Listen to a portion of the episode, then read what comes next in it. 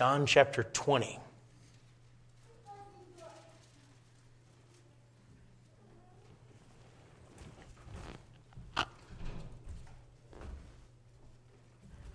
John chapter 20. Let's bow and ask the Lord to help us tonight. I want to preach to you this evening on the subject moving from doubtful to doubtless. Let's pray. Father, help me as I preach this evening to be a blessing and a help and an encouragement to everyone here.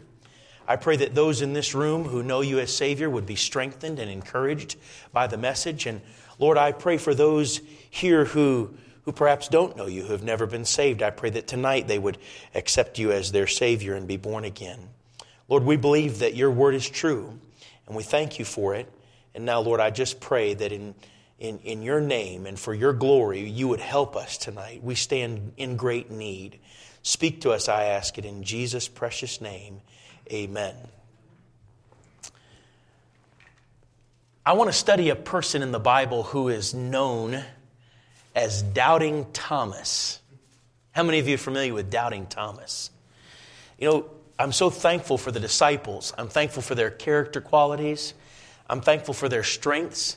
And I'm thankful for their weaknesses because they mirror us.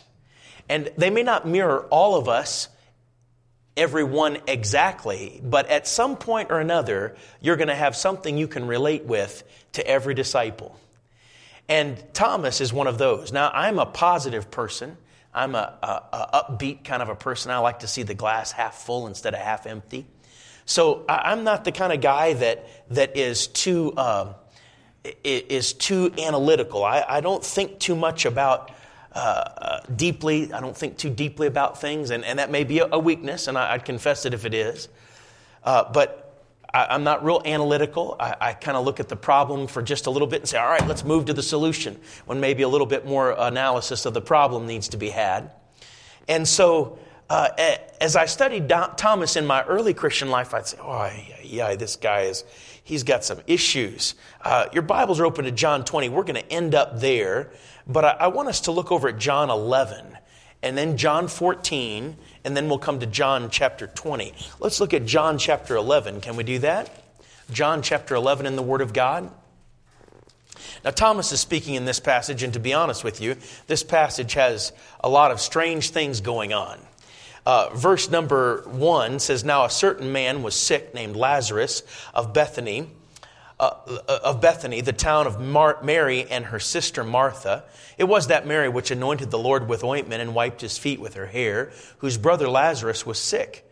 Therefore his sisters sent unto him, saying, Lord, behold, he whom thou lovest is sick. When Jesus heard that, he said, This sickness is not unto death, but for the glory of God, that the Son of God might be glorified thereby. Now, Jesus loved Martha and her sister and Lazarus. When he had heard, when he had heard, therefore, that he was sick, he abode two days still in the same place where he was. Then after that, then after that, saith he to his disciples, Let us go into Judea again. His disciples saying to him, Master, the Jews of late sought to stone thee, and goest thou thither again? Jesus answered, Are there not twelve hours in the day? If any man walk in the day, he stumbleth not, because he, he seeth the light of this world. But if a man walk in the night, he stumbleth, because there is no light in him. These things said he, and after that he saith unto them, Our friend Lazarus, Lazarus sleepeth, but I go that I may awake him out of sleep. Then said his disciples, Lord, if he sleep, we sh- he shall do well. Howbeit Jesus spake of his death, but they thought that he had spoken of taking of rest in sleep. Then said Jesus unto them plainly, Lazarus is dead. And, and I am glad for your sakes that I was not there, to the intent ye may believe. Nevertheless, let us go unto him. Then said Thomas, which is called Didymus. Does anybody know what Didymus means? It means the same thing as Thomas. It means twin. Some people believe that Thomas had a twin. It's very, very possible. Then said Thomas, which is called Didymus, unto his fellow disciples, Let us also go, that we may die with him. There's just a lot of crazy things going on in this passage. I, am not going to read the whole passage because this isn't where I want to end up. But, but one of the crazy things is when Jesus receives word from Mary and Martha that, uh, that Lazarus is sick and his sickness is very serious, he doesn't go. He stays. That's a strange thing. Uh, it's a strange thing that he's saying here because he says, well, Lazarus is sleeping. And one of the disciples says, well, if he's asleep, we'll do well. Then Jesus has to clarify and says, he's dead. And, and, and I'm glad for your sakes that I was not there to the intent ye may believe. Nevertheless, let us go unto him. So if he's dead, uh, what's the point of us going unto him? And then in verse 16, Thomas speaks up. Thomas, the twin. Thomas says unto his fellow disciples, Let us also go that we may die with him. I think Thomas is thinking, What in the world is going on? I think that a lot of the disciples felt like that much of the time. Jesus didn't always tell everybody what he was doing. In fact, much of the time he didn't tell them what he was doing, and they were wondering what in the world is happening. That may be the way you feel sometimes. And you say, What's going on here at church? And why does Pastor do this? And why are we doing that? And why are we doing it now? And why are we doing it here? And what in the world is going on? And, and, and that's not because Pastor probably doesn't know what's going on. It's, it's because, uh, you know, the Lord has all kinds of plans for this church. And sometimes it involves interruptions. Sometimes it involves spontaneity. Sometimes it involves a funeral. Sometimes it involves soul winning. Sometimes it involves a prayer meeting. Sometimes it involves an all out spiritual warfare. And all that combines. And, and it doesn't always work. Now, I'm for planning. I think we should plan. I think we should prepare. But the best plans and the best preparation can't help us deal with the unexpected or foresee the unexpected. And there's all kinds of unexpected things. Then Martha comes and she says, Jesus, if you'd been here a little sooner, then Lazarus wouldn't have died. And, uh, and Jesus said, I am the resurrection and the life. He that believeth in me, though he were dead, yet shall he live. And, and he said, You'll see your brother again. And there, so there's Mary doesn't understand what's going on. Martha doesn't want to understand what's going on. But I want to focus on Thomas. Thomas says, when Jesus says, Well, I'm glad that he's dead because we can go to him, Thomas says, Well, it's good that we'll go with him, that we'll die with him. Let's look at John 14. You kind of get a sense of a person by the words that they speak, right? And Thomas is, is skeptical, he's uncertain. Obviously, he's certain enough to follow Jesus, but he's gone through some uncertainty. Notice John chapter 14 and verse number 1. Jesus said, Let not your heart be troubled, ye believe in God. Believe also in me. In my Father's house are many mansions. If it were not so, I would have told you, I go to prepare a place for you. And if I go and prepare a place for you, I will come again and receive you unto myself, that where I am, there ye may be also. And whither I go, ye know, and the way ye know. Thomas saith unto him, Lord, we know not whither thou goest, and how can we know the way? Now, this is after Thomas had followed Jesus for a while. He said, We don't know where you're going, and you're going to prepare someplace. We don't, even, we don't know where you're going. How are we going to know the way? Thomas was the kind of guy, I think, that liked to figure things out, don't you? I think he was the kind of guy that liked to ask a lot of questions. I, I called a guy this morning earlier. He had tried to call me last week, and we were just not able to connect. And he said, I'm the guy that likes to ask a lot of questions. Ah, I said, You're the guy. I said, You're the guy that drives everybody crazy. He said, Yeah, that's me. I like to ask all the questions. I like to figure it all out. And, uh, and, and Thomas was like that. He liked to figure it all out. And if it doesn't make sense, he's going to say, wait, wait, wait, before we move any further. Lord, we don't know where you're going. How can we know the way if we don't even know where you're going? My family feels like that sometimes with me driving. And, uh, and my wife likes the GPS. How many of you ladies like the GPS? Huh? How many of you men don't like the GPS? Oh, I think it is. It's, it's the kind of thing. I, I, I kind of have a love hate relationship with the GPS. Sometimes it gets me where I'm going in short order, and sometimes it takes me around Robin Hood's barn over the river and through the woods. And boy, do I not like the GPS at that moment. And especially when I have to be pulling a 40 foot trailer. It's not a happy day when the GPS has led me astray. And so, you know, uh, sometimes people, we feel like that when we're following the Lord. Lord, we don't know where you're going to go. So if we don't know where you're going to go, we can't even type it into our GPS. How do we know the way? Here's this Thomas. Thomas says, Well, I'm glad that we can go to, to Lazarus. He's dead, so we can all die. And here's Thomas Lord, we don't know the way, and we don't know where you're going. Verse number five, verse six Jesus saith unto him, I am the way, the truth, and the life. No man cometh unto the Father but by me. Jesus is the destination, and Jesus is the way. He's the destination, and He's the journey.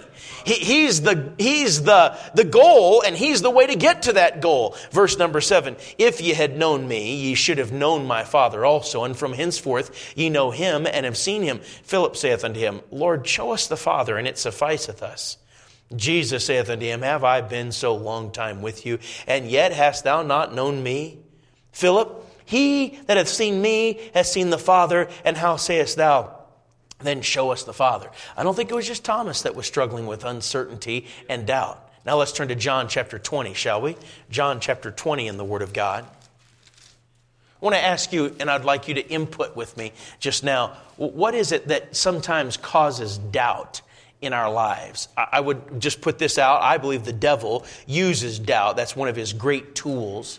But I don't know that as I've lived and as I've experienced walking with the Lord and read and studied the Bible, that all doubt is directly from the devil. He certainly can use it, but, but where are some sources? What are some sources of doubt? It'll help us if we know that. What, what would you say? What are some sources of doubt? Who can tell me? Fear. Fear. We're, we're afraid. We're afraid. We always are afraid of what we don't know. So we're afraid of the unknown. What are some other sources of doubt? Where does it come from? From other people. Sometimes other people can sow seeds of doubt in our lives, certainly. What else? What else is a source of doubt? Our own anxiety, our own fears of, of, of the unknown and fears of what we're not familiar with. What, someone said something else? unbelief. Sometimes unbelief is just our own unbelief. And we have little faith or we have no faith. Uh, that's good. What, what are some other places that doubt comes from? Some negative critical spirit always cutting away at the foundation of the word of god cutting away cutting away. Any other any other sources of doubt? I'm sorry? Past experiences. Yeah past experiences. Maybe past experiences of of sin. Maybe past experiences of hurt and and and we say well you fooled me once shame on me. On you fool me twice shame on me. I'm not going to be fooled again. I, i'm not going through that again. And so we build up our walls and we we have our we have our ways that we try to avoid those hurts. And we say no i'm, I'm not going that way again. Sometimes we doubt because we're very careful. We want to make sure that everything is right. Sometimes we doubt because uh, because uh, the devil is sowing that in our life. I was preaching some time ago in Wisconsin at a Bible camp, a good camp, a Christian camp. And there was a young lady there that was a counselor from a Christian college. And she met me at the door after the service, and the kids were all pouring out of the chapel. And she said, Thank you, Brother Dwight, for your message today. She said, Lately, I've been really struggling with the, the doubting the existence of God. And, and I just stood there aghast for a moment. Now, now I know better. I know that the devil's always trying to sow seeds of tares amongst the wheat. He's tra- always trying to sow seeds of doubt. But I thought, right here, of the audacity the arrogance, the haughtiness of the devil to come into this place, this Bible believing Christian camp, and not just sow it amongst the young person. That's bad enough, and we know that goes on, but to sow it amongst a Christian counselor. And she's not just doubting whether this verse is, how did that add up to another? And what about this seems to contradict here? Whether she's doubting the existence of God. I said, boy, it just made me on high alert that the devil is, is alive and well. And doubt comes from a lot of different sources. And, doubt maybe comes from our personality. Maybe somebody's personality is a little bit more prone to doubt because they like to have everything spelled out and they like to know how all of it lines up and they like to know uh, how it, it, the, the pitfalls and they, they like to have it all carefully laid out and planned and ordered. Hmm. I think Thomas had a lot of these things going on in his life. And I want us to look at John chapter 20. I want to draw your attention now to after Jesus had risen from the dead. And the Bible says in verse number 19, then the same day at evening, being the first day of the week, when the doors were shut, where the disciples were assembled for fear of the Jews, came Jesus and stood in the midst and saith unto them, Peace be unto you. Whew. These people are struggling with, with fear, aren't they? Their doors are locked. They're afraid of the Jews. They're wondering who's going to be next to get his head lopped off or get his, his body nailed to a, a cross. And he says, Peace be unto you. And when he had so said, he showed unto them his hands and his side. Why, that had to be a wonderful meeting, wouldn't it?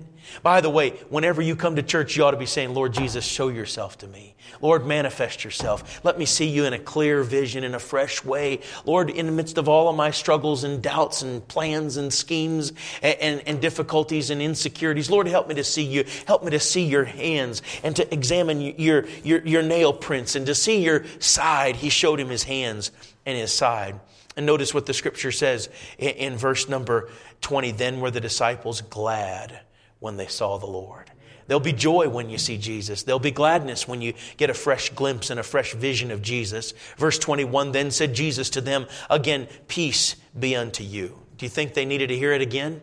Oh, yeah.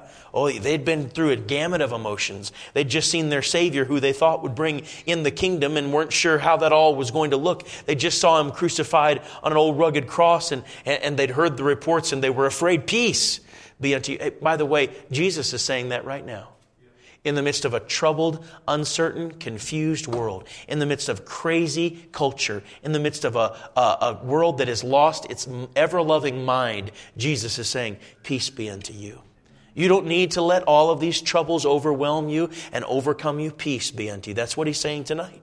Verse number 22, he's, 21, he says, Peace be unto you. As my Father hath sent me, even so send I you. All right, now, how did this father send him? He sent him from heaven. He sent him from a place of beauty. He sent him from a place of comfort. I'm sending you out into this lost world, and I'm sending you with on a mission. Verse number 22 And when he had said this, he breathed on them and saith unto them, Receive ye the Holy Ghost. Whosoever sins ye remit, they are remitted unto them. And whosoever sins ye retain, they are retained. Notice the next verse, verse 24. But Thomas, one of the twelve, called Didymus. I think the Lord wants us to know that he's called Didymus. I think there's something to this. I don't know all that's there, but, but there's something to this name that means twin, was not with them when Jesus came. Now, where was Thomas? We don't exactly know, but he wasn't with them. The other disciples therefore said unto him, We have seen the Lord. But he said unto them, Except I shall see in his hands the print of the nails, and put my finger into the print of the nails, and thrust my hand into his side, I will not believe. Whoa, what a declaration. Makes me want to cry too. Now, watch what, watch what we're going to look at tonight. We're going to try to move from doubtful to doubtless. How do we do that? Well, first of all, I want you to notice that when these doubts come, answer every doubt with the certainty of Scripture. Your doubts will not be calmed and answered and settled by your own analysis. They won't.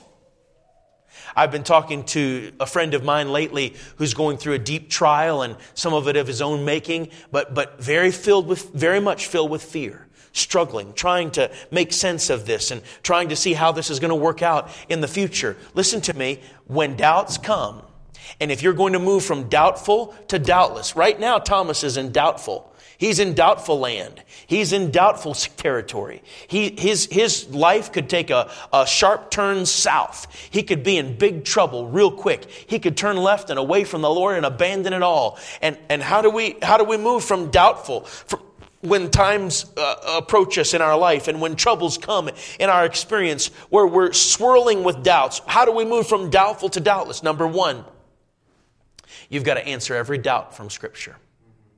This is not a time to abandon the scripture. This is not a time to set it aside. This is not a time to replace it. This is not a time for something to become equal with the scripture. Now is a time to go to the Word of God. Go to the Word of God. It's not going to be a psychiatrist or a psychologist that's going to help you. I'm not saying that's never appropriate. I'm just saying the reasoning of men and the reasoning of man is not going to solve your problems. Your own analysis is not going to settle your doubts. Uh, men's, uh, men's confusion is part of the problem, not part of the solution. And so when the doubts come, and they'll come, uh, again, I said I'm, I'm more of an uh, uh, non-analytical kind of a, a sanguine personality. I, am not really super super deep in my thinking and my thought process, and so you know I'm super positive. But you know, doubts have come in my own life. Struggles have come in my own life. Do you think that the devil might use doubt as an arrow to come? It, one of his fiery darts is the dart of doubt. And he wants it to pierce through our armor. He wants it to uh, send us over the edge. He wants to take us out in the battle. He wants to remove us as a threat to his host and to his organized spiritual wickedness in high places. And how does he do it? Through doubt. When doubts come, answer every doubt with the certainty of Scripture. Uh, with the Word of God. Uh, the Bible says the Word of God is quick and powerful and sharper than any two edged sword, piercing even to the dividing asunder of soul and spirit and of the joints and marrow, and is a discerner of the thoughts and intents of the heart. The Bible tells us in the book of Psalm 17 and verse 3 By the word of thy lips I have kept me from the paths of the destroyer. When Jesus was confronted with the devil and enticed by the devil, he answered the devil with the Word of God. It is written, it is written, it is written. The devil's not going to stay around for that party. He's not going to be a part of that situation. He hates the Word of God. He's afraid of the Word of God. And one reason why he's trying to get you to doubt the Word of God and keep you um, wash in that doubt is because he, he's afraid of it. So give him the Word of God and let the Word of God answer every single doubt you have from Scripture. Let the Word of God be the answer. When doubts come, and if you're going to move from doubtful to doubtless, then first of all, you must answer every doubt with the certainty of Scripture. Number two, choose to view your doubts through the lens of God's love, not God's love through the lens of your doubts.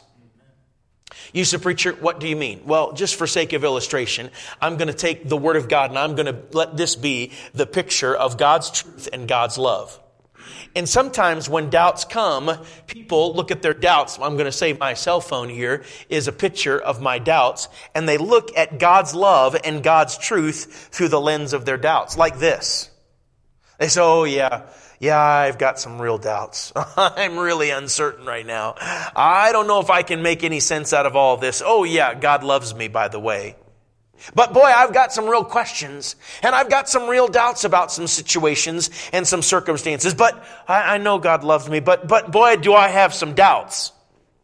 Have you ever met someone like that? Don't, you don't have to nod your head, but have you ever been someone like that? Boy, there are times you say, I, I, I've got this thing all, all figured out, or I'm going to figure it out. I'm going to study it real good. And so I study my doubts and I try to throw my analysis at it and I try to figure it all out. And I forget that God loves me because I've got my doubts front and center. But what I need to do is switch it. And I need to say, boy, God's so, so good and His Word is true and He loves me. And I'm so glad that He loves me. I'm so thankful. Yeah, I've got a few questions, but I know God loves me. Do you see the difference? What a massive difference. What a huge difference. And have you ever met someone like that? They've got every reason in the book to doubt. Every reason in the world to throw up their hands in despair. But boy, they've just got it right. They've got the perspective that they need to have. Uh, just last week, a friend of ours passed away, 43 years old, went to sleep, didn't wake up, died of a heart attack. Jason Walker, pastor in New York City, Brooklyn, New York, longtime pastor. And to see his wife get up with their seven kids yesterday in church and sing the same song that these little kids sang I can come to Jesus and Jesus will come to me. Wow, that's powerful. That's somebody that's learning real quick that they've got to put God's love in front and God and, and my doubts behind. Uh, we have a friend, Jenny Dietrich. She died 43 years old, 44, something like that. She had cancer. She had four children. Nathan was her husband and a fine pastor. And boy, she gathered the family around and she said to those kids in a wise move of, of preparing them, she said, I'm not struggling with this. She said, I'm embracing this as the will of God. Well, you know, if she struggled with it and she wins the battle there, guess what? It'll be a lot easier for her kids to, to win the battle. What is she doing? She's cho- chosen, she chose before she went to heaven to place God's love and God's truth right here and the doubts behind. Because when soon as she saw Jesus, it didn't matter. As soon as she saw Jesus, all the doubts faded away. As soon as she was face to face with the one that she'd served and loved and trusted in early on, what, what, it was all of a sudden everything uh, came into clear view. And, and, you know, we, we see through a glass darkly right now. What, what's that out there?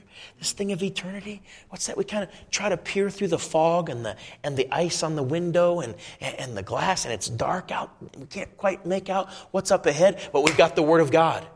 And we've got the guarantee of his promises. And we've got his love that we know for a fact is absolute and declared to us from time immemorial. You look at the lens, look at your doubts through the lens of God's love and God's truth, not the other way around. So when doubts come, and if you're going to move from doubtful to doubtless, you need to answer every doubt with the certainty of Scripture. Number two, you need to choose to view your doubts through the lens of God's love, not the other way around. Number three, don't forget what you know. Don't forget what you know. Someone said it this way Don't doubt in the night what God gave you in the light. Uh, you, you've come too far. Uh, uh, God's not going to forsake you now. He, he's, not, he's not sitting up in heaven saying, uh oh. Oh, I didn't see this.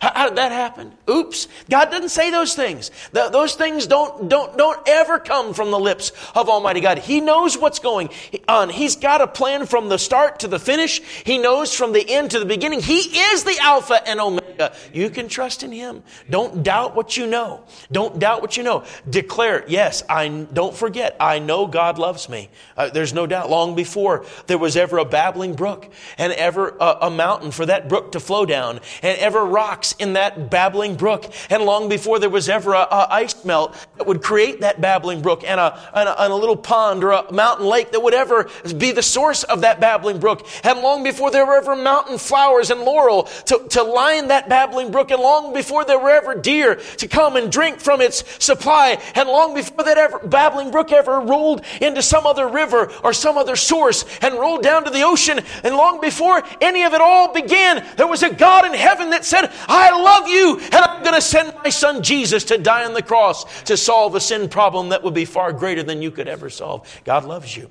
He loves you with an everlasting love. He is love. We love him because we, because he first loved us, whom having not seen we love, in whom though now we see him not, we rejoice with joy unspeakable and full of glory. Why? Because God loves me. I'm not going to doubt it now. It may not seem like it. It may not feel like it. It may not look like it, but it is so. God loves me. I'm not going to doubt that God loves me. Number two, I'm not going to doubt that God's in control. Sometimes it doesn't seem like it. Does it? Sometimes it seems like this whole world's out of control, it's spinning wildly out of control, and pretty soon it's going to spin right off of its axis.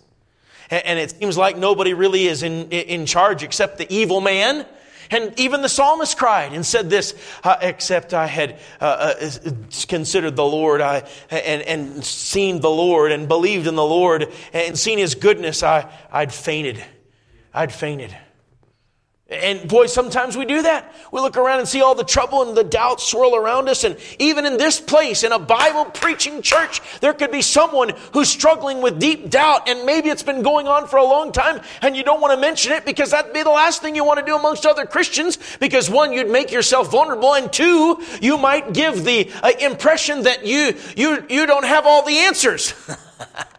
and that you don't have perfect, uh, perfect knowledge. You know, I want to say this, Pastor. The sooner we get over the perfection perception, the better off everybody will be. Because I'm not perfect, you're not perfect, we don't have all the answers, we haven't figured it all out, and anybody that pretends that they do is, is filled with pride or ignorance. One, it can't be anything but that. And boy, we struggle. Sometimes it's through a season of life, uh, of maybe rearing children, or sometimes maybe having children, or going through loss or difficulty, or maybe being betrayed by, by believers, or, or, or maybe going through some unexpected circumstance, or maybe through intense pain and we say, I just don't think I can go any further and I don't think any of this makes sense. And is anybody in control? Yes, there is a God in heaven who's in control and he hasn't seated his throne and he hasn't abdicated his kingship and his lordship of the universe and he knows what's right and he knows what's wrong and he's going to settle the score in the end and he's got everything in your life under control.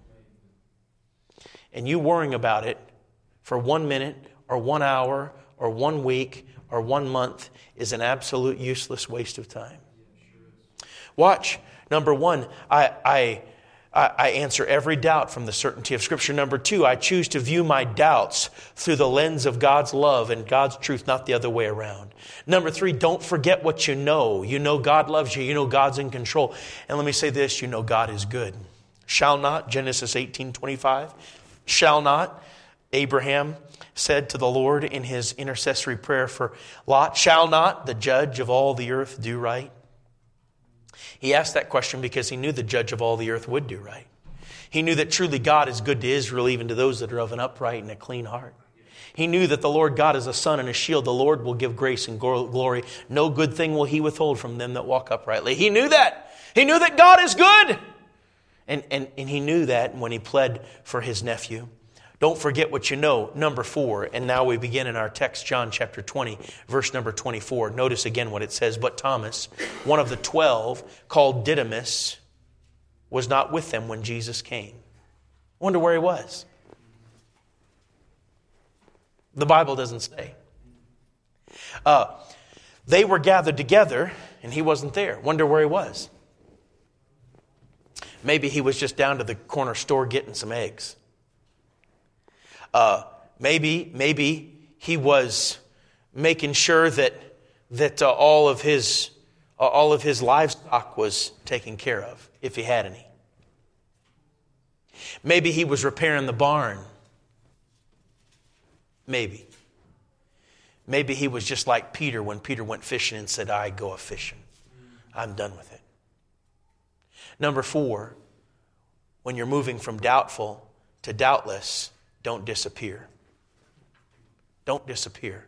Now, someone suggested, and it may be so, that because he was a twin in this time of crisis, he was seeking where his twin was, seeking comfort, seeking encouragement, seeking perspective. That's possible. The fact is, anything that we would postulate is mere conjecture because we don't know. But he's not here. He's not where the 12 are. He's not where he can draw strength and encouragement from them or where he can offer strength and encouragement to them. Maybe he's at a place that he doesn't uh, want to tell. Maybe he's at a place of shame or sin. We don't know where he's at, but he's not here. He's not where he can bring encouragement. Maybe he's thinking, what encouragement would I be? Let me say this if that's the way you feel, this is where you need to be.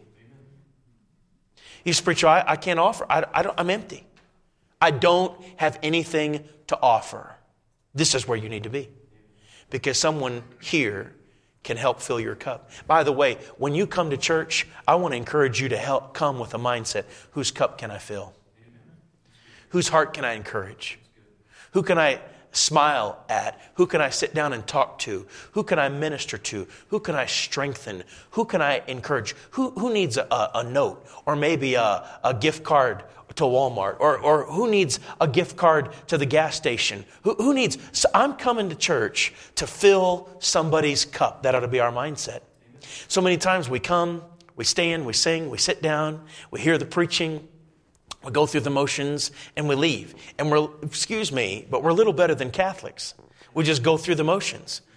Know, we, we need to come with a mindset. I'm coming to encourage, to love, to grow, to pray, to serve, uh, to, to, take it from some nearby signs. I, I need to come with a mindset of I'm coming to be a blessing. How can I fill somebody's cup? How can I reach out? It may be just a word. It may just be a, a throwing your arm around their shoulder. It may be a listening ear. It may be you, you wipe a tear. Whatever it may be, you come with a mindset. If you come and you say, I'm going to be a blessing to someone, someone, then you mark it down. You'll leave if you were empty, filled. Because there's something that fills us when we serve others and when we reach out into our body to the local church and to encourage others. Don't disappear. Don't disappear. You say, Preacher, I, I don't have anything to offer. Somebody has something to offer you. And you need them right now. Do you know one of the tricks of the devil is to isolate you? You know, by the way, that's one of the tricks of lions when they hunt. They're watching they're looking. Uh, I've seen lions uh, uh, hunt on the prowl, and they're hunting a great big herd of impala, or a big herd of zebra, uh, or a big herd of water buffalo. Water buffalo, who is a, a lion's mortal enemy, but but they're looking to find one that is isolated, away from the herd, away from the crowd. And the devil thinks you can, tries to convince you, you think you can handle it on your own. I got this. I, I know. Look here. I know where I'm at. I've been preaching long enough to know Montana. I know the mindset of independent Montanans that say, I can pull myself up by my own bootstraps and I don't need you and I'll be fine just the way I am. I've got it. Well, maybe you don't. Maybe you're about to fall into a pile of, of, of shambles. Maybe you need to get down on your knees. Maybe you need to make yourself vulnerable and in testimony time, instead of giving praise, say, I just could really use some prayer right now because I don't think I'm going to make it. You, hear what I'm saying? And just be real and honest. I'm not saying you have to do that all the time, but it sure would, would you know what's going to happen? The same thing that happens to your body when an infection comes. Your immune system kicks in and attacks the enemy. And do you know what's going to happen? When you become vulnerable and say, I'm not feeling so well, boy, the devil, I mean, the devil is, is in a dangerous place because the rest of the crowd is going to say, Oh, yeah, yeah, I've seen it. I've seen pictures and videos of lions hunting water buffalo, and I watched one recently where, where the water buffalo that they, they came back for a little calf that had been in the jaws of a lion, and they surrounded that lion and attacked it and killed it. Wow. Well, that's what happens when, when there's a need, and we know there's a need, and we know someone's struggling. Don't disappear. Don't disappear.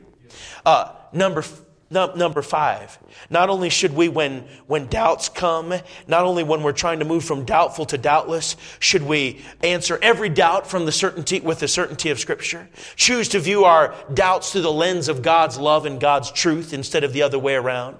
Not forget what we know, that God loves me and God's in control and that God is good. Number four, we should not disappear, but number five, be careful what you say. Don't you think Thomas later would regret that he said that? And don't you think he'd especially regret that John wrote it down?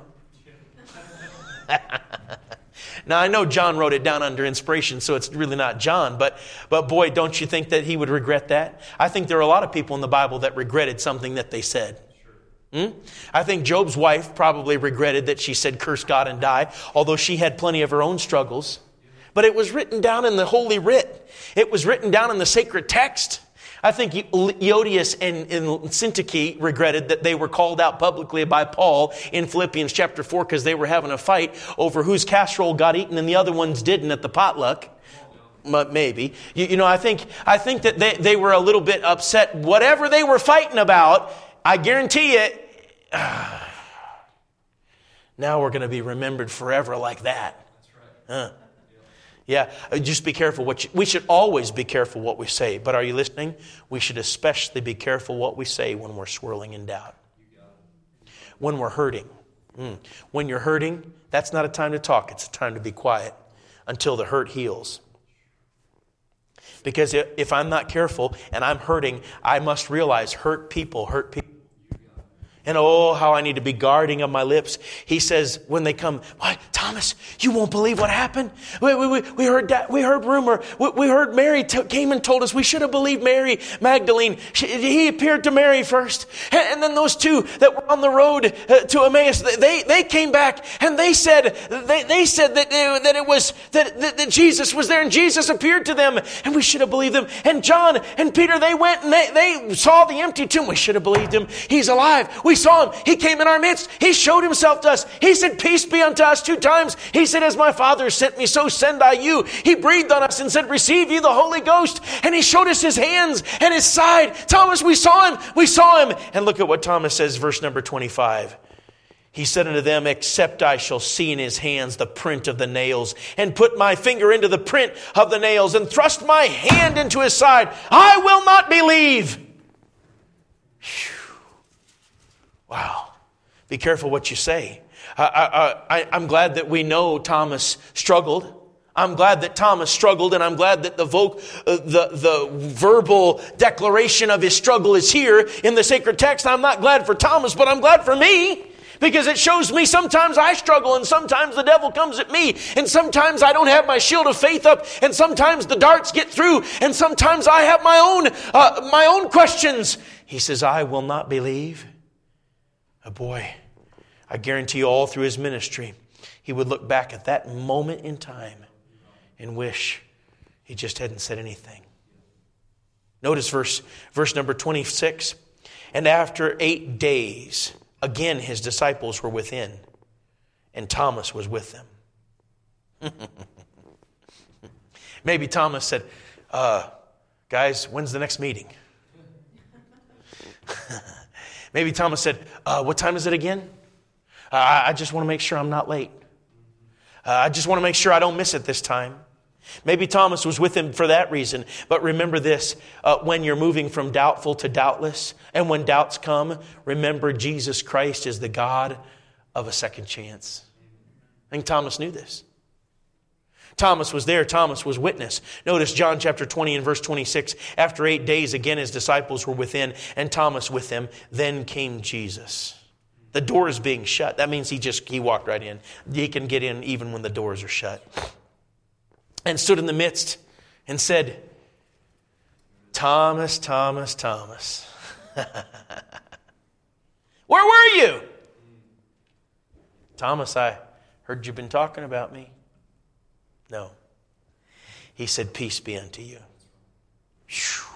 He's a God of the second chance. He wants to bring us peace. He wants to bring doubting Thomas peace. He wants to bring a disciple who was struggling and who was missing and who was gone. He wants to bring him peace. He wants to bring that disciple who's doubting answers and clarity and conviction. He says, Peace be unto you. Then saith he to Thomas, Watch. Then saith he to Thomas, Reach hither thy finger and behold my hands. And reach thither thy hand and thrust it into my side. And be not faithless, but believing. In other words, Jesus accommodated his request. You have any doubts now, Thomas? In another portion of Scripture, when Jesus appeared to him, he sat down and they were all probably pale as a ghost, like they'd seen a ghost. And he says, Wait, wait, wait, Hey, where's some fish and chips you just got from Long John Silver's? And he ate some fish. And he said, A spirit hath not flesh and bones as ye see me have. Wow, touch me, handle me, see.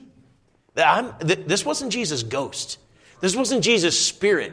Uh, this was Jesus' body. I was talking to a young man. I, will maybe share the testimony a little bit later down in Dillon, where we were at recently. And, and I was there in Dillon. This family had experienced great difficulty. This young man had, uh, his dad had died in July, and I find out from his mom that his dad had actually committed suicide. And and they were from San Diego, California. And she was tired of, of dealing with all the craziness in California, so she bought a truck and a camper cover, and she came all the way up here to Montana to look for land and broke down right outside of Dillon. Been there for a week or two, or I don't know, very long. She bought another truck and brought another trailer. They're trying to live off the grid, grid and look for property. And they would be in the same campground as an evangelist. And he would hang out with our kids and, and, uh, I began to talk to them. Well, I knew from some of the things that I'd heard that they were involved in some kind of Eastern religion and come to find out it was so. But you know, I was witnessing to Silas because we were leaving that Saturday. And I said, Silas, Jesus Christ died and rose again. He said, Yeah, I've heard about him, and I, I heard that he just he just reincarnated. I said, No, Silas. I said, He didn't reincarnate, he resurrected. I said, he, he said, he said, Wow. I didn't know that. I've been praying. You pray with me for Silas that God would save him. Look here, that's what Jesus did. This is Jesus it literally, physically, bodily rose from the dead. And if he didn't literally, physically, bodily rise from the dead, then he's a fake and a phony. You mark that down. So here Jesus literally, physically, bodily rose from the dead. And he says, Thomas, put, fing- put your finger here. Maybe when he did, Jesus smiled. he said, Put your hand, thrust it up into my side. It's me right here in flesh and bone. And, and, and, as he says this, he's giving Thomas a second chance. Look at our text, verse number 25 or 27. He says, Be not faithless, but believing. Watch this. Verse 28 Thomas answered and said unto him, My Lord and my God. By the way, this is a good passage to share with the Jehovah's Witness that don't like to claim Jesus as God. My Lord and my God. And you can show it to them from their translation of the Holy Scriptures. That's exactly what they say. And so, Jesus, what's Thomas doing? Number seven, when you're moving from doubtful to doubtless, and when doubts come, don't doubt forever. Move quickly from doubt to faith certainty. My Lord and my God. Look what Jesus said, verse number 29. Jesus saith unto him, Thomas, blessed, because thou hast seen me, thou hast believed. Blessed are they that have not seen and yet have believed. You know who that is? That's us. Jesus says, Blessed are those that haven't seen. We haven't seen, whom having not seen, we love, the Bible says. Seeing him who is invisible. We haven't laid our eyes on him, but we believe every word in his book. We believe that he's true. We believe that he's real. We believe that he died. We believe that he was buried. We believe that he rose again. And we believe he's coming to get us soon. Wow. He, he, in other words, he didn't stay doubtful forever. He didn't stay there forever. He moved quickly from doubt to faith certainty. I want you to notice number eight and finally, when when doubts come and when you're moving from doubtful to doubtless, I, I want you to think of this. Know that when you fall at Jesus' feet and worship Him, He'll use you again. He'll use you again. You may have gone through a veil of doubt. You may go gone through a day of darkness. You may have struggled in your own heart. You may have done so quietly. You may have declared it openly. You may have struggled in, in, a, in a way that has, has sh- shook the faith of others. But the truth of the matter is, if you'll move from doubt to faith certainty and you fall at Jesus' feet and worship Him, He'll use you again. You know what they tell us about Thomas? Thomas would go all the way from here Israel to India, preaching the gospel along the way. Wow. They tell us about Thomas that he would preach and people would be saved. And did you know this? That many believers in India, when they give a Christian name to their sons, many times, it's Thomas. That's two centuries after he walked on this planet. He's still being named. He's still being honored. He's still being remembered. Wow. They tell us that he was stabbed with a spear in India during one of his missionary trips to establish the church in the subcontinent. He's taking the gospel to another continent, not just to the Middle East, but to the Far East and he's still held in veneration today. Not doubtful, but doubtless. Somebody that's doubtful doesn't jeopardize their life, hazard their life for a myth. That's what Paul said in 1 Corinthians 15. Why, why are we standing in jeopardy every hour? Thomas moved from doubtful to doubtless, and he became used of God and so can you. Would you bow with me and heads bowed, eyes closed? Father,